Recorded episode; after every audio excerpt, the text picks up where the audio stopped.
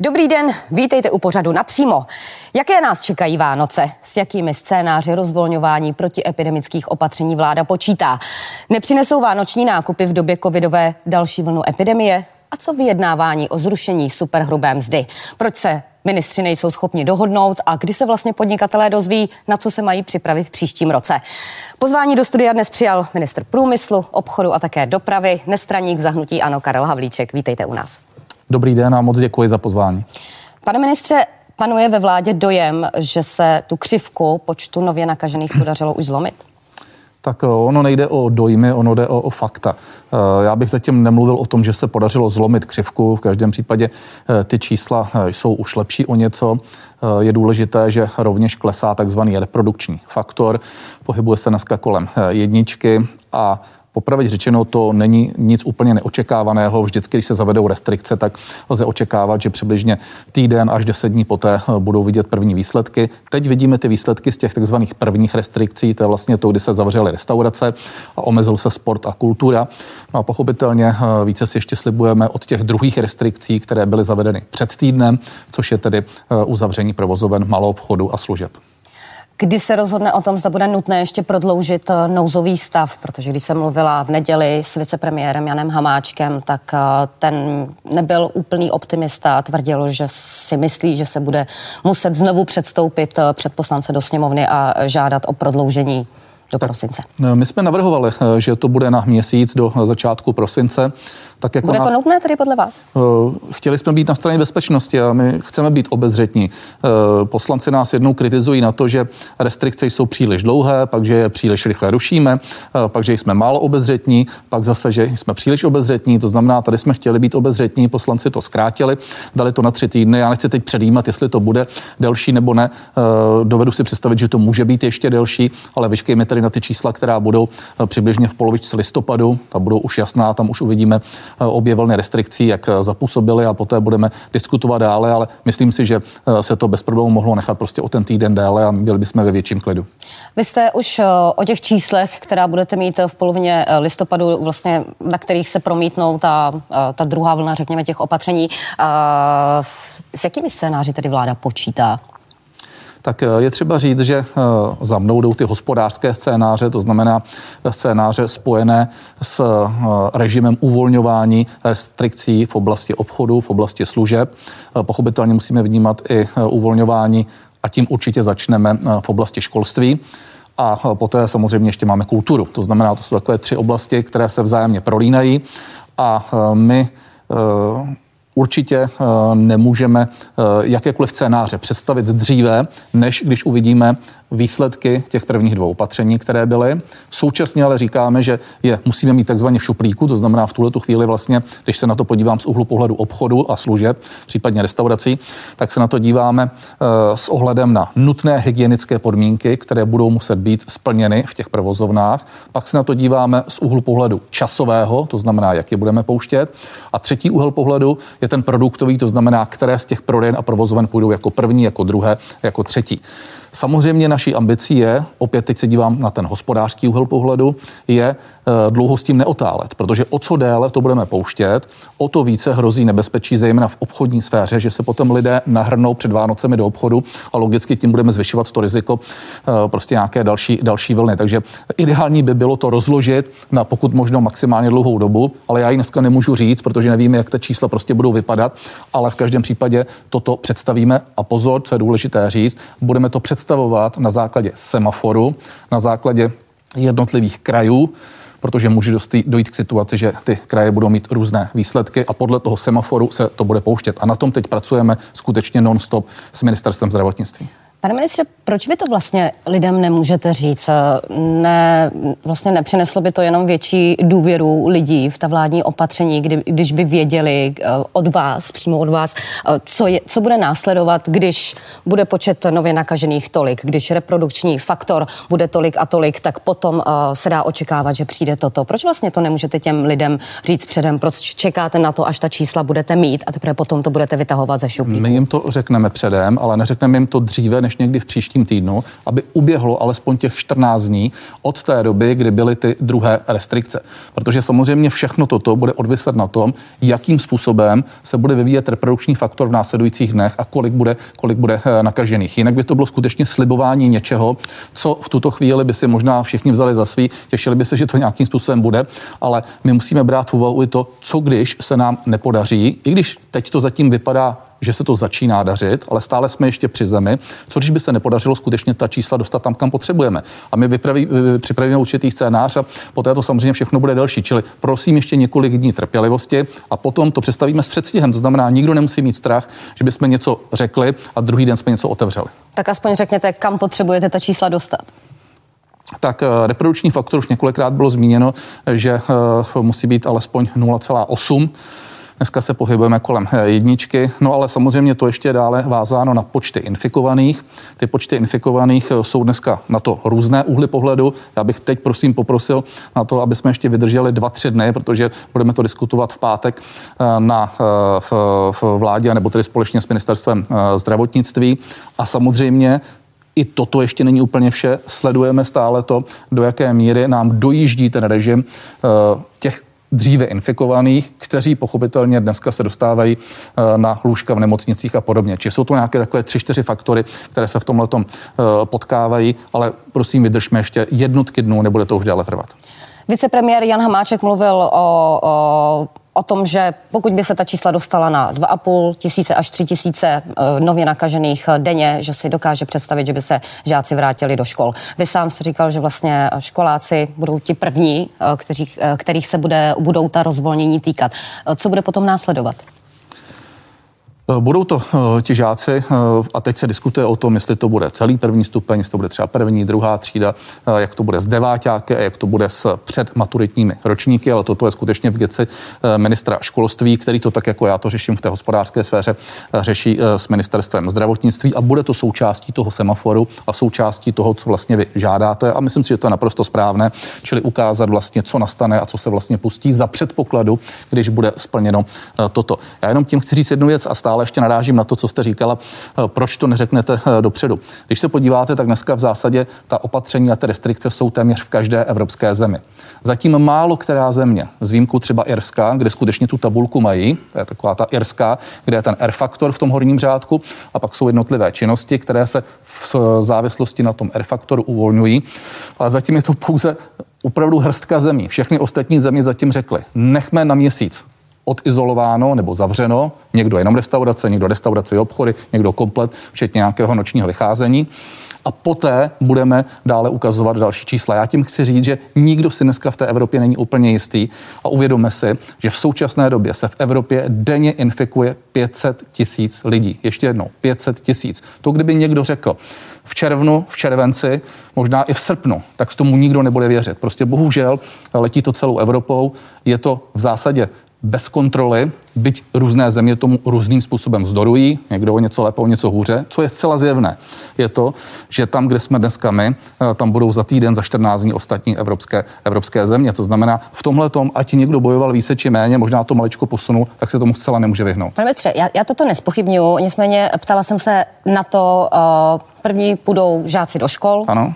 co přijde v rozvolňování po nich? Poté přijdou obchody, a teď samozřejmě svým způsobem nebude asi nelogické, že pojedeme podobným scénářem, jako byly ty obchody eh, na jaře. To znamená, budou to nejdříve eh, obchody eh, toho typu, kdy... Mají vysoké stropy? No tak samozřejmě ty stropy jsou důležité, že jo, ale kde se často mění vzduch, anebo kde se prodává i venku. To znamená, můžou to být různé autobazary, jsou to autosalony, můžou to být další markety, které jsou třeba venku, různé ty farmářské a tak dále. A pak samozřejmě obchody, kde je relativně malá pravděpodobnost eh, v, no, řekněme, přenosu, přenosu infekce. No a pak samozřejmě půjdou ty, kde to je nejtoxičtější, kde to je nejnáročnější, ale to svým způsobem už i v té Evropě docela vychytáno a ty země si to, si to hlídají. Takže školy, potom obchody podle, řekněme, té, toho stupně určitého nebezpečí nebo pravděpodobnosti eh, přenosu. A je pravda, že třeba restaurace půjdu až závěru. Pane ministře, eh, na co se mají eh, připravit eh, Češi, respektive na jaké Vánoce se mají Češi připravit? Jaké budou, vy jste sám hovořil o tom, že si nedokážete představit, že lidé se budou tísnit vlastně na jednom prostoru při například rozsvěcování vánočních stromů, které probíhá venku.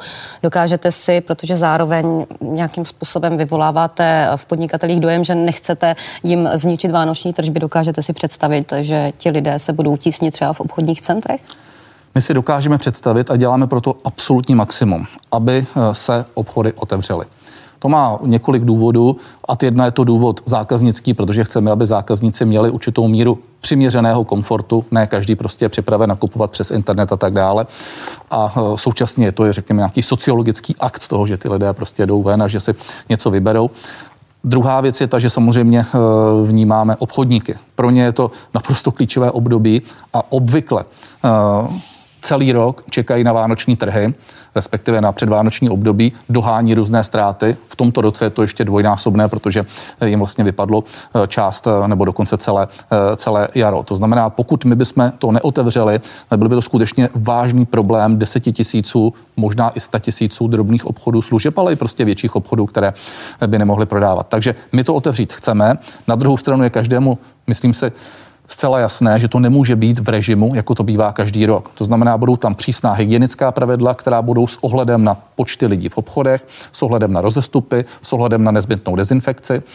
A toto všechno eh, se musí připravit opravdu s předstihem, protože třeba ta velká obchodní centra my musíme už začít hlídat kontrolovat a dodržovat všechna pravidla už od toho, kdy budou lidé v garážích, pochopitelně přes fázi, kdy začnou uh, korzovat po uh, těch koridorech v těch obchodních centrech, až po fázi, kdy půjdou do jednotlivých obchodů. Čili bude to obrovská součinnost všech, kteří tam jsou. A na druhou stranu věřím tomu, že jak ti majitele těch obchodních center, tak samozřejmě těch obchodů chtějí, aby to dopadlo. A ve finále věřím, že i zákazníci jsou rozumní a nechceme si tady prostě přivodit třetí, třetí vlnu. To znamená, uh, je to dneska obrovská to znamenat, výzva. že budou třeba muset personál personálně uh, posílit vlastně podnikatele nebo obchodníci, že budou muset uh, posílit vlastně uh, svůj personál v tom slova smyslu, aby tam někdo dohlížel na dodržování těch hygienických opatření? Tak u těch obchodních center jednoznačně, a teď neumím říct, jestli posílí personál nebo tam využijí jiný personál, který třeba pojede různě na směny, ale v každém případě ano, obchodní centra to budou muset velmi pečlivě hlídat. Současně u větších obchodů rovněž si troufám tvrdit, že tam bude muset být více personálu, který to bude hlídat. U těch menších obchodů, prostě kde je já nevím, 20-30 metrů čtverečních, tam, tam není třeba nic posilovat, tam to prostě musí ten majitel hlídat, hlídat sám, musí to dodržovat. Protože, co je důležité říct, my ani nemáme strach z toho, že to nedomluvíme. My dneska už opravdu to dáváme dohromady s asociacemi, ze svazy, eh, s obchodníky, s majiteli těch obchodních center. A musím říct, že všichni mají velký zájem na tom, aby se to zvládlo. Nemáme ani eh, problém v tom, že eh, v, řekněme, v ti aktéři budou nedisciplinovaní. Ale co potřebujeme, aby zákazníci si uvědomili to, že skutečně hrajeme o všechno a že prostě, když toto pokazíme, tak budeme mít velký problém, velký problém poté. Znamená to mimo jiné, že budeme muset důsledně kontrolovat to dodržování. To znamená, bude to nápor na všechny, včetně prostě třeba policie, městské policie, eh, ochranné služby a tak dále. Takže Ale popravdě, vymáhat, když někdo dodržovat nebude, to, tak trestat za to? Bez toho, bez, toho, bez toho to není možné, my nechceme nikoho šikanovat. Ale na druhou stranu, uh, předvánoční trh v době covidu pochopitelně nezažil ještě nikdo. A uh, uvědomme si jenom, jak jsme to pouštěli na jaře Eh, jaká jsme měli pravidla, hygienická a tak dále. Myslím si, že se to v zásadě zvládlo. Já myslím, že to jarní uvolňování, když jsme byli často kritizováni, dopadlo velmi dobře a že eh, i ta hygienická pravidla se dodržovala. Nicméně těch lidí v těch obchodech bylo ořád méně. Teď to budeme muset zvládnout tím, že ty nápady budou velké a proto se třeba i o tom bavím s kolegy z zahraničí, jak to oni připravují a tak dále. Musím říct, že prakticky v každé zemi z toho mají docela těžkou hlavu. Pane ministře, ještě vsunu jeden divácký dotaz. Nátlak na rozvolnění zapříčinilo již teď zřejmě druhou vlnu pandemie. Vážně budeme tu chybu opakovat znovu na nátlak obchodníků kvůli vánočním svátkům? Uh. To není o nátlaku obchodníku. Eh, my eh, chceme obecně omezovat co možná nejméně. Na druhou stranu nemůžeme prostě do nekonečna držet ten režim tak, že prostě bude všechno odizolováno. Ono se nejedná jenom o obchodníky, i když jich je desetitisíce, možná až sta tisíce, jedná se pochopitelně o jejich rodiny, ale jedná se i o lidi, kteří si potřebují nebo chtějí něco, eh, něco, něco nakoupit. Ale já souhlasím s tím, že prostě se nemůžeme nechat unést dneska ve smyslu určitého tlaku, a ten tlak je a bude, mimo jiné i od těch obchodníků, s tím souhlasím, a není to nelogické od jejich zástupců. A když se to bude pouštět, velmi rozumně za opravdu přísný hygienických podmínek a kdo to nebude dodržovat, bohužel to budeme muset zavřít. Pojďme k dalšímu tématu. Dnes přišel web i rozhlas s informací a fotografiemi, na kterých Miroslav Kalousek, eh, nebo respektive které dokazují, že Miroslav Kalousek si dal v interiéru, což je zakázané při čekání na jídlo, pivo. Zaregistroval jste to, jak jste to vnímal? Zaregistroval jsem to opravdu v rychlosti, jenom prostě někde to prolítlo internetem. Přiznám si, že jsem se moc nezastavil eh, dnes, ale eh, zaregistroval jsem, že snad byl v nějaké restauraci a že tam, že tam, že tam, že tam popíjel pivo. Říkám to tedy správně. Ano, ano. Měl by z toho Miroslav Kalousek vyvodit politickou odpovědnost, protože když vlastně tak to byli, když to řeknu lidově, načapáni, eh, dnes už někdejší ministr zdravotnictví Roman Primula a stále ještě šéf poslaneckého klubu Hnutí Ano eh, Jaroslav Faltínek, tak eh, oba za to nějakou politickou odpovědnost nesli. Pan Primula přišel o ministerské křeslo a pan Faltínek už není prvním místopředsedou Hnutí Ano. Tak to je potom o, řekněme, pravidlech v rámci TOP 09, jaké míry si to tam vypořádají. No v každém případě pravidla musí platit pro každého a pokud někdo je připraven nést odpovědnost, musí být připraven níst odpovědnost i, e, i ten další. Ono na tomhle příkladu se dokresluje jedna věc a řekl bych, to je obecně, e, řekněme, ta falešnost e, v někdy té opoziční rétoriky, která je.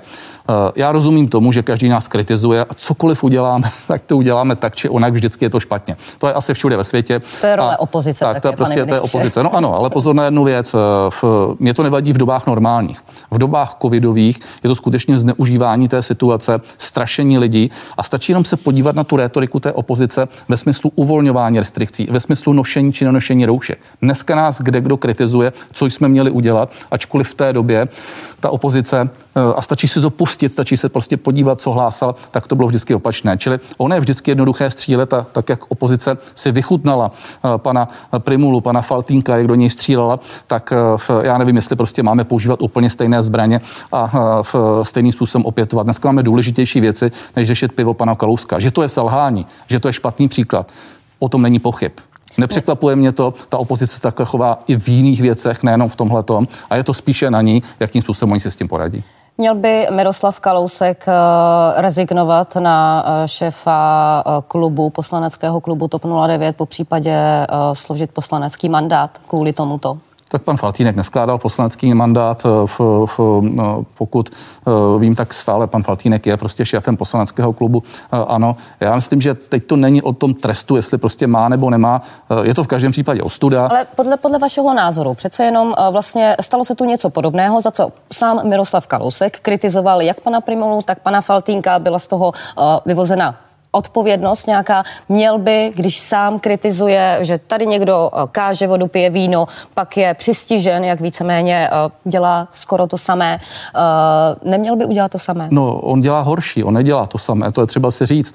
Zatímco oni byli někde prostě, já nevím, na kafe nebo, nebo, nebo kde to bylo a je otázka, kde seděli a proč tam seděli, tak ať se na mě zlobí, ale dát se prostě na rušné třídě prostě pivo někde, někde za sklem, nebo jak to, jak, jak to probíhalo a ještě popít alkohol. Jo. Myslím, že oni tam nepili alkohol, tak eh, to z mého pohledu je, je horší. Ale eh, my nechceme být jako oni, aby jsme teď každého pranířovali a říkali, že to tak je. Že to je špatně, o tom není pochyb, ale to si každý musí zvážit sám. Je to vizitka té strany, je to vizitka osoby i pana Kalouska. A on si prostě musí dneska tohleto nějakým způsobem zodpovědět, nejenom vůči svým spolustraníkům, ale hlavně vůči lidem. A to, že eh, tím pádem mu ty lidé asi nebudou věřit, No to je, to, je, to je na bíledni a to už je ale každého, každého věc. A já nechci být soudce a nechci být prostě drábem a říkat, co kdo má dělat. Stačí, když to říká opozice na nás a myslím, že bychom měli být trošku, trošku jiní. A teď dáme jed, prostor eh, jednomu dotazu z podnikatelského prostředí. Eh, na Skypeu by měl být už připravený pan Tomáš Dudák, podnikatel, ředitel zlídské společnosti Spur, která v průběhu října eh, dodala státu 1,5 milionu ochranných pomůcek. Dobrý den, pane řediteli, doufám, že se dobře vidíme, dobře slyšíme a pan ministr je na dva dotazy váš. Dobrý večer do studia, dobrý večer, pane ministře. Já mám prosím na vás otázku v souvislosti s diskutovanou soběstačností. ochranných pomůcek a zdravotnického materiálu na jaře. Jakou má konkrétní podobu v tuto chvíli iniciativa na evropské úrovni pro ochranu těchto výrobků před importem ze třetích zemí? Eh, čili eh, rozumím tomu správně, ochranné pomůcky, třeba respirátory, eh, v, do jaké míry jsou upřednostňovány lokální vůči, vůči, vůči čínským. No, já to teď beru ani ne možná z evropské, já to beru z úrovně české, protože v, když se nakupuje do veřejné sféry, a řeknu příklad, státní hmotné rezervy, které jsou tady pode mnou, tak v, my se držíme striktně prostě CE označení, to znamená, musí splňovat tyto podmínky. Chápeme, to, že se sem mohou dostávat výrobky třeba z Číny, které jedou podle takzvaného režimu nepletuli se 95 a podle toho režimu 95 ale neznamená, že my si je nemůžeme přeskoušet. Státní hmotné rezervy přeskušují ty výrobky a když se podíváte, tak eh, v řádově na 10 dodávek do zprávy hmotných rezerv dodává 7-8 eh, česká firma. Netvrdím, že to nepřekoupí třeba některá firma prostě ještě v zahraničí, ale co se udělalo ve zprávě hmotných rezerv, že se otestovaly ty výrobky a skutečně se vyřazovaly ty, které toto nesplňovaly. Problém je v tom, že ne každý se takhle chová. To znamená, jsou některé veřejné soutěže, kde může nastat to, že někdo prostě vezme pouze tu takzvanou 95, nechá se takzvaně obalamutit a udělá to, což je samozřejmě špatně, ale tohle je eh, otázka důslednosti těch nadřízených orgánů a hlídání. Na, té, eh, na těch hmotných rezervách se tohle hlídáme. Pane Dudáko, eh, můžete položit druhý dotaz panu ministrovi? Ona v podstatě, ta druhá otázka souvisí s tím, o čem pan ministr v podstatě hovořil.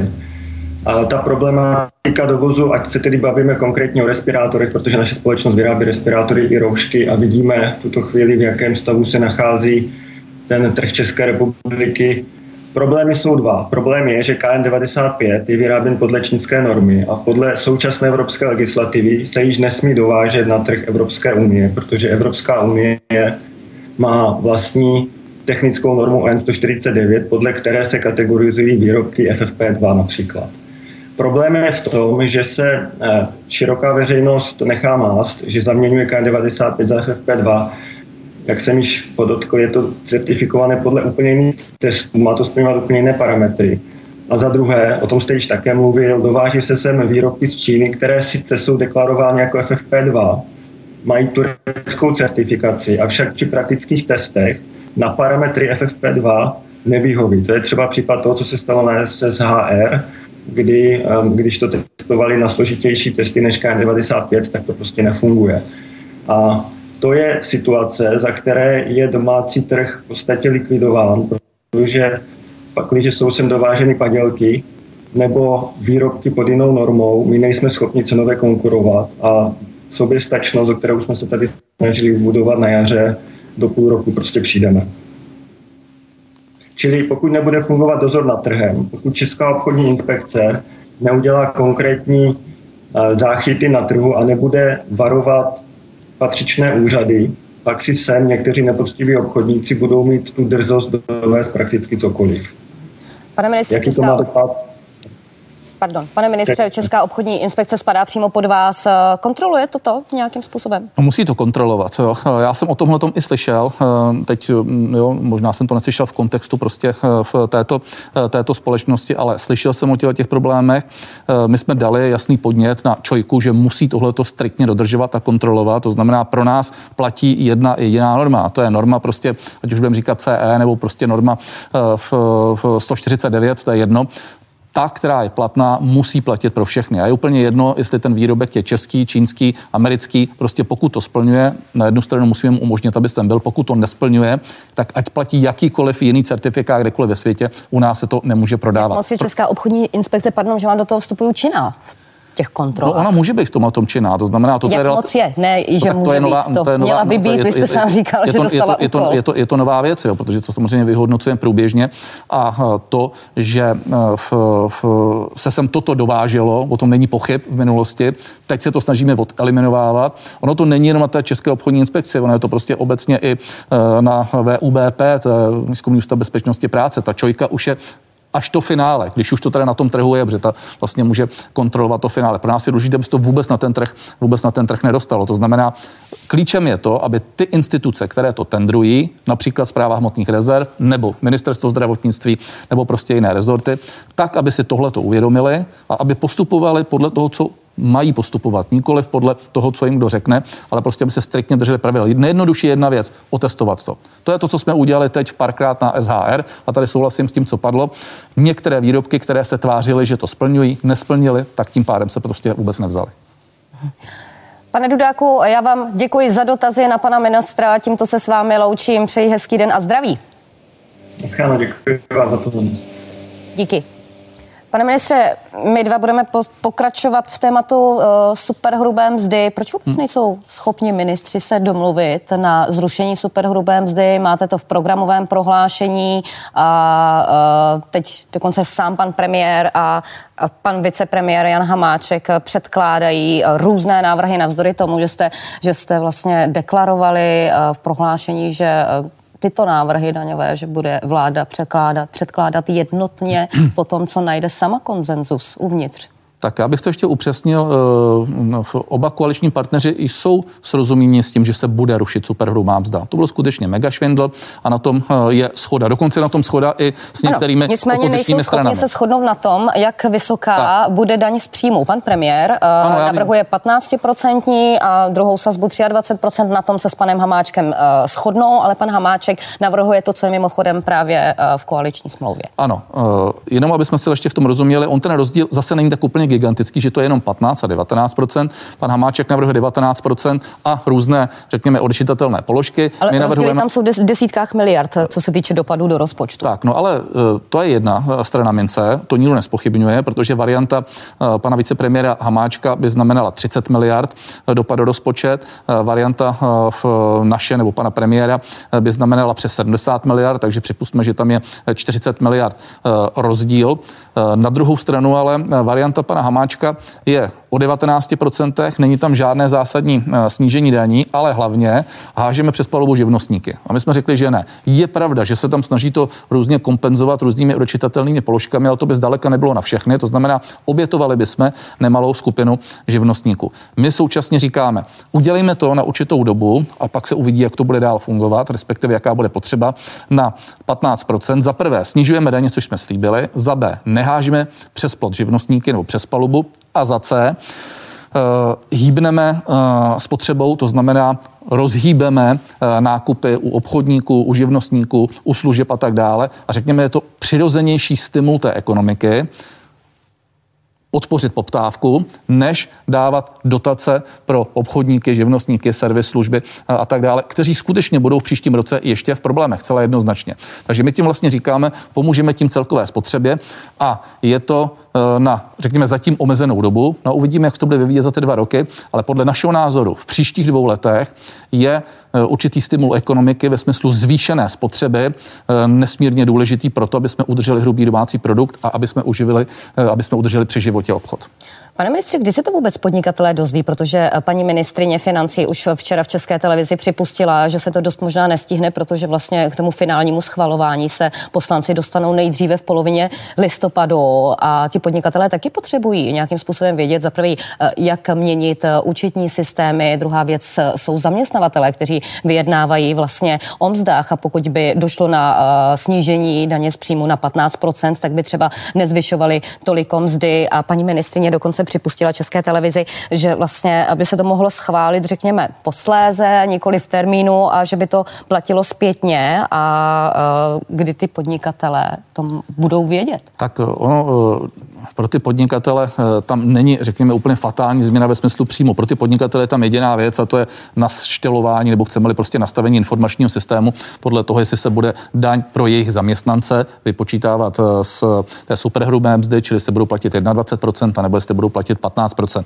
To je samo o sobě relativně rychlý zásah a pokud by se to týkalo příštího roku, tak vlastně první zpracování mest by bylo až někdy v únoru za leden. To znamená, tam jako bych neviděl ten technický problém a ten finanční problém těm podnikatelům v tuto chvíli nehrozí. To je otázka zaměstnanců. No a pro ty zaměstnance to může být jedině příjemnější. To znamená, buď to bude příjemnější téměř o nic nebo o hrozně málo, to je ten návrh eh, pana vicepremiéra Hamáčka, anebo to pro ně bude příjemnější eh, téměř o 7%, to znamená na průměrné mzdě by vlastně šetřil nebo eh, získal benefit ve výši skoro 2000 v měsíčně. Přepočteno za ten rok by to bylo asi 20, 20 tisíc korun. No a to v každém případě je věc, kterou se dozví tak jako tak během následujících týdnů. To znamená, ano, jsme v mimořádné době, jsme v situaci, ve které jsme nikdy historicky nebyli. Všechno se to roluje před námi, to znamená, může nastat to, že eh, ti lidé to, že budou mít více peněz, se dozví o něco později. Na druhou stranu to je spíše příjemná zpráva pro ty lidi. Pane ministře, dnes mělo začít testování v domovech důchodců, nezačalo navzdory tomu, že uh, mělo a ukázalo se, že to je proto, už včera si vlastně v domovech důchodců stěžovali na to, že nemají kapacity na testování dnes se ukázalo, že vlastně nemají ani čím testovat, protože teprve dnes se začalo do těch domovů důchodců vlastně zavážet, nemají ani respirátory. Uh, vzhledem k tomu, že to testování má probíhat pět dnů, nepřišla takto vláda úplně zbytečně o jeden den? Bylo tak, to připravené? Dostatek? Já se teď přiznám, že nevím, jak je to v těch domech sociální služby, ale pokud vím, tak dorazili včera, eh, no předevčírem, 2 miliony antigenních testů, eh, pokud teď eh, se bavíme o tomto. Ty okamžitě šly do těch jednotlivých domů, jestli to tam přišlo dneska, no přijde zítra, to teď opravdu logisticky nevím. Co se týká respirátorů, roušek, nevím, proč by neměli mít respirátory nebo roušky, protože dneska není nejmenší problém si respirátory, roušky pořídit a pokud se týká dávky navíc, i to už jsme vyskladnili a poslali tam, to znamená, dneska nevnímám problém v tom, že by někdo nemohl mít respirátor, eh, jejich dostatek. A co se týká antigenních testů, tak jestli to bylo dneska nebo zítra, teď to fakt neumím přesně říct, protože vím, že včera nebo předevčírem dorazili. Bylo to tedy dobře připravené vládou? No tak dorazili akce. první možný den, kdy to bylo možné. Ty antigenní testy prostě se musí objednat a musí dorazit. A v momentě, kdy dojdou, tak je musí, tuším, že hasiči nebo kdo to vyskladňoval a okamžitě to jde do všech domů sociálních služeb a je docela možné, že eh, to tam přijde prostě o pár hodin později, ale to není o tom, že by to někdo zdržoval, je to o tom, že jak to přijde, okamžitě to odchází a teď záleží na tom, kdy eh, to dorazí do konkrétního, eh, do konkrétního objektu, ale rozhodně tady nikdo nezdržuje nic ani o hodinu. Pane ministře, na divácké dotazy se dnes bohužel nedostane, nicméně pokud máte zájem, tak eh, jsou ve vzkazovaníku na webu TNCZ, takže například eh, skrze svůj Twitter nebo jakkoliv můžete našim divákům odpovědět. Já vám tímto děkuji za vaši návštěvu ve studiu, loučím se s vámi. Já moc krát děkuji a přeji všem klidný večer. Politici, klíčové osobnosti Česka, témata, která vás zajímají. Budu se ptát za vás napřímo, vždy ve středu v 17.45.